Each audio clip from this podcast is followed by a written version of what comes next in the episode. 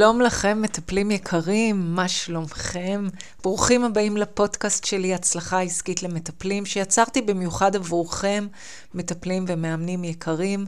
למי שלא מכיר אותי, אני איריס אסיה, יועצת עסקית למטפלים, מרצה ומכשירה כבר שנים רבות מטפלים שרוצים להגשים את החלום שלהם ולבנות קליניקה מצליחה ומפרנסת, ולהפוך למטפלים מוכרים ומבוקשים, וכמובן לקום בבוקר עם תחושה של סיפוק וגאווה. כשהתחלתי ללמד אה, לפני יותר מעשר שנים מטפלים אה, בקמפוס פרושים אה, לרפואה משלימה ליד אוניברסיטת תל אביב, אמרו לי ש-90% מהבוגרים לא מצליחים להחזיק קליניקה עצמאית לאורך זמן. וואו, איזה נתון מטורף חשבתי לעצמי. פגשתי מטפלים שהשקיעו קרוב לארבע שנים ללמוד נטורופתיה, רפואה סינית, תוכניות אחרות, אה, שלא נדבר רק על הכסף שהם השקיעו, אלא באמת על המאמץ ללמוד, לסיים ולהוציא את התעודה, כדי אחר כך להפוך את זה לפרנסה קבועה ויציבה. והנתון הזה של ה-90 אחוז הימם אותי.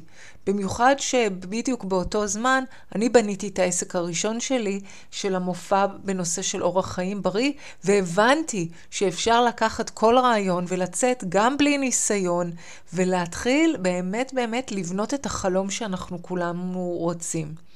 זה גם החלק שהתחלתי אחר כך ללמד באמת מטפלים את כל הנושא הזה של יציאה לדרך ואיך לבנות אה, קליניקה ובאמת לחקור את זה לאורך שנים, מה, מה הדרך שצריך לעשות כדי להפוך את ה... ההכשרה שלנו בתחום טיפול או אימון בעצם גם לעסק מצליח.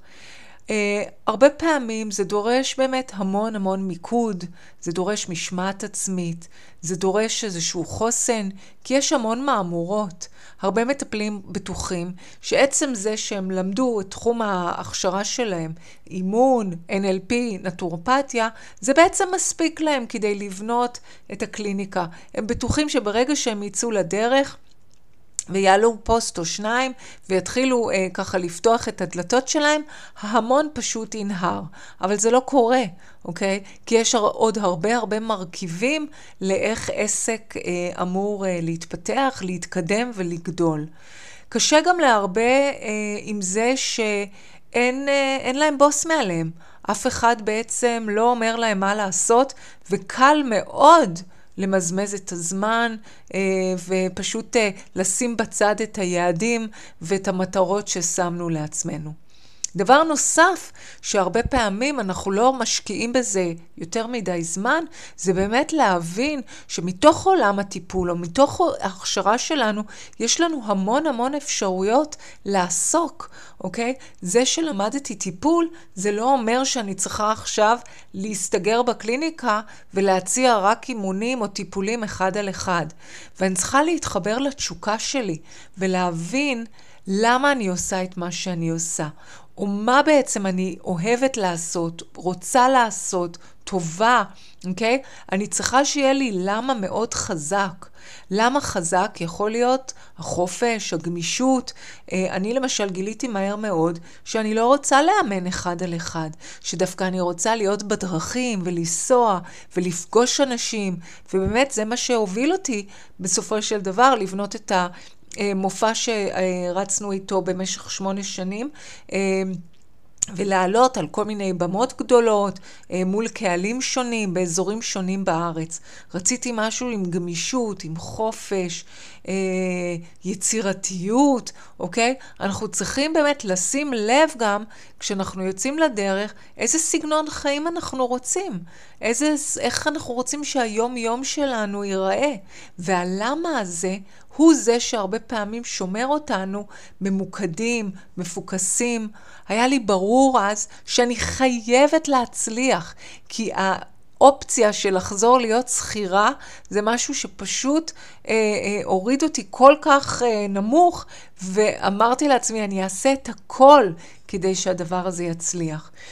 אה, התכונה הייחודית הזאת בעצם, שמצמיחה את האנשים או את המטפלים שלעולם לא מרימים ידיים, כאלה שרואים את המטרות שלהם, שיש להם תשוקה ממש בוערת ולא רואים בעיניים, זה מושג שאנג'לה דקוורת חקרה וכתבה את הספר בעקבותיו, שנקרא גריט, ספר תורגם לעברית ויש לה גם הרצאת TED ואתם באמת, אה, אני ממליצה לכם לראות. אבל מה שאקוורת החלה לשים לב זה, ולבחון, היא התחילה לראות את הקשר בין המושג גריט, שתכף אני אסביר מהו, לבין הצלחה. ובעצם היא אה, הבינה שאנשים שבעצם מצליחים זה אלה שיש להם גם תשוקה מאוד גדולה, אבל התשוקה כשלעצמה לא מספיקה, אלא שבעצם יש להם את התכונה הזאתי שהם אף פעם לא מוותרים. אוקיי? Okay? הם מתעקשים לא להרים ידיים, אף פעם.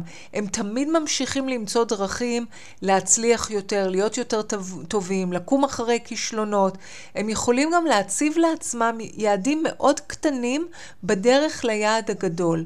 ואלה בעצם האנשים הגריטיים, היא קראה לזה.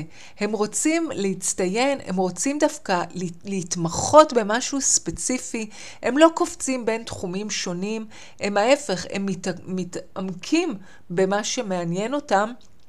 וזה עוד יותר ככה נותן לכם את הסיבה למה כן חשוב לכם, כמה, למה כן חשוב בעצם להתמקד ולמצוא נישה מסוימת ולא להתפזר על המון המון אה, תחומים.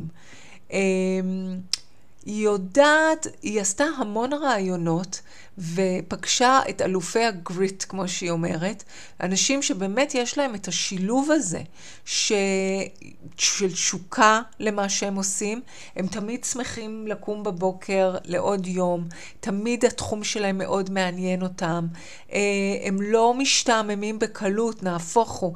דווקא הם רואים בחזרתיות הזאת כאיזשהו עומק שהם מגיעים אליו. והיא אה, רואה גם שהרבה פעמים האנשים עם הגריט, יש להם תקווה. זאת אומרת, הם אף פעם לא מרימים ידיים. הם תמיד תמיד יודעים שיש עוד מה לעשות, גם אם יש כישלון וגם אם זה לא הצליח. כלומר, גם אם ניסיתי להרים סדנה והיא לא הצליחה, אם יש לי גריט, אני לא אתן לזה להרפות את הידיים שלי, אלא שאני אקום יום למחרת, אסיק את המסקנות, ואראה איך אני הולכת לשנות את מה שלא עבד, ומנסה עוד פעם ועוד פעם ועוד פעם, כי אני מאוד גם מאמינה במה שיש לי לתת. התקווה הזאתי שיש לאנשים עם הגריט, זה לא עניין של מזל, אלא עניין של על כך שהם עומדים מחדש על הרגליים שוב ושוב ושוב. הם גם, יש להם ראייה אופטימית, הם, אה, אם הם לא הצליחו, אז שוב, הם ישפרו את זה. אמ, ו, והדבר הנוסף שמשותף לכל האנשים הגריטיים האלה, הם שמים לעצמם הרבה מטרות קטנות. הרבה הרבה מטרות קטנות, הם לא רואים רק את ראש ההר, אלא הם כל פעם שמים לעצמם את ה-next step, והם גם שמים לב ל-next step הזה. כלומר, הם חוגגים את ההצלחות הקטנות שלהם. וזה מקסים, כי הרבה פעמים אנחנו נוטים ככה, ואני רואה את זה הרבה פעמים גם בקורסים שאני אה, מעבירה. מטפלים מתקדמים, הם עושים דברים שהם לא היו מסוגלים לעשות לפני חודש, לפני כמה שבועות, והם בכלל לא עוצרים רגע לחגוג את ההצלחה הזאת. אה, פתחו, התחילו לכתוב בפייסבוק, משהו שהם לא היו מסוגלים לעשות לפני חודש, כי הם פחדו, כי אה, ניהל אותם מאוד מה יגידו עליהם, ופתאום עכשיו הם עושים את זה, וזה נראה להם, זה עובר לידם. ואני אומרת, לא, בואו נחגוג כל הצלחה קטנה, בואו נשים לב, אוקיי, על ההתקדמות שלנו ונחגוג את זה. אה, וזה מקסים. אני אה, אימצתי לעצמי לפני הרבה שנים כבר אה, איזשהו מנהג קטן ונחמד, שלפני כל, לפני שאני הולכת לישון כל ערב, אני שואלת את עצמי, איך התקדמתי היום? אה, איזה הצלחות היו לי היום. מבחינתי, גם לסדר את המסמכים במחשב, זה כבר איזושהי הצלחה. אם הוצאתי הצעה קטנה, אם פתאום היה לי רעיון והתקדמתי, אם קראתי, אם קניתי איזשהו ספר שיכול לקדם אותי, כל דבר כזה זה משהו שאני חוגגת אותו, כי מבחינתי זה סוג של... סוג של התקדמות. וזה גם עוזר לנו לשמור על מוטיבציה. זה גם עוזר לנו בעצם לראות שאנחנו מתקדמים, שאנחנו בדרך. וזה נקרא, במקום לעשות to-do lists, אה, רשימות to-do, בואו נעשה רשימות של done lists, כל מה שעשינו כבר. ואז כשאני שמה לב להתקדמויות הקטנות, לפעולות הקטנות, אני, זה מחזק אותי, זה נותן לי מוטיבציה. אה, ואני גם מחמיאה לעצמי על כל הדברים האלה. ודבר נוסף שחשוב שגם נשים לב, זה שגם אם אתם בני 40 או 50 ועכשיו רק יצאתם לדרך, בואו נסתכל על הקליניקה שלנו כאיזשהו משהו שהוא לטווח ארוך.